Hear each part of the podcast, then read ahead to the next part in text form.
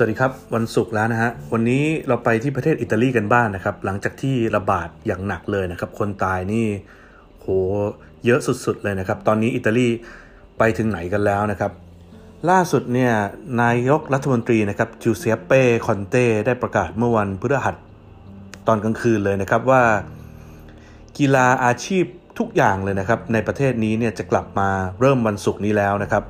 แต่ว่าแฟนๆเนี่ยจะเข้ามา ชมกันไม่ได้นะครับ เพื่อป้องกันการระบาดของโคโรนาไวรัสคอนเต้ยังบอกอีกนะครับว่าถ้าเป็นเกมสมัครเล่นเนี่ย จะเริ่มตั้งแต่วันที่ 25 มิถุนายนนะครับ ให้กลับมาใหม่ แล้วก็ต้องคอยจับตาอย่างใกล้ชิดนะครับ ส่วนกิจกรรมบันเทิงนะครับ ไม่ว่าจะเป็นคอนเสิร์ตดูหนังเนี่ย ก็จะกลับมาได้เรียบร้อยแล้วนะครับ แล้วก็พื้นที่ outdoor นะครับพื้นที่กลางแจ้งก็ต้องระมัดระวัง แต่ก็ไปใช้ชีวิตได้ทุกกิจกรรมแล้วครับตอนนี้ ballroom disco night club นะครับ พวกนี้นี่ยังเป็นพื้นที่ที่เสี่ยงอยู่ ยังไม่ได้นะครับ คล้ายๆกับประเทศไทยอยู่เหมือนกัน พวกคลับผับบาร์ต่างๆ แล้วก็อิตาลีเนี่ยยังจำกัดนักท่องเที่ยวไม่ให้เข้ามาเต็มที่นะครับ จากยุโรปส่วนใหญ่เนี่ยก็ลดน้อยลง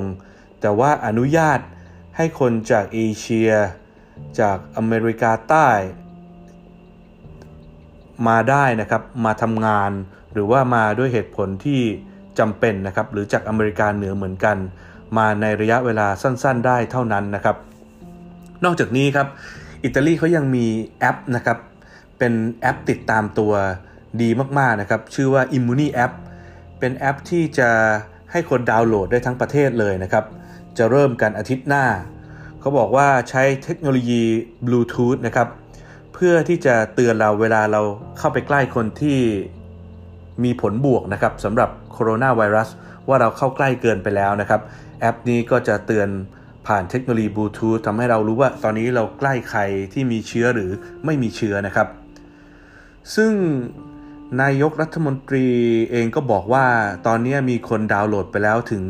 2 ล้านคนนะครับ Immuni App อันนี้น่าสนใจนะครับ อันนี้จริงๆ เมืองไทยเนี่ยมีไว้ก่อนได้เลยนะครับ ไม่รู้ว่าแอปไทยชนะเนี่ยจะสามารถพัฒนาไปจนถึงจุดนี้ได้หรือเปล่านะครับ มีการเตือนว่าเฮ้ยแถวนี้มีคนติดเชื้อเยอะนะ ตรงนี้ไม่มีน่าสนใจนะครับสำหรับวันนี้ สวัสดีครับ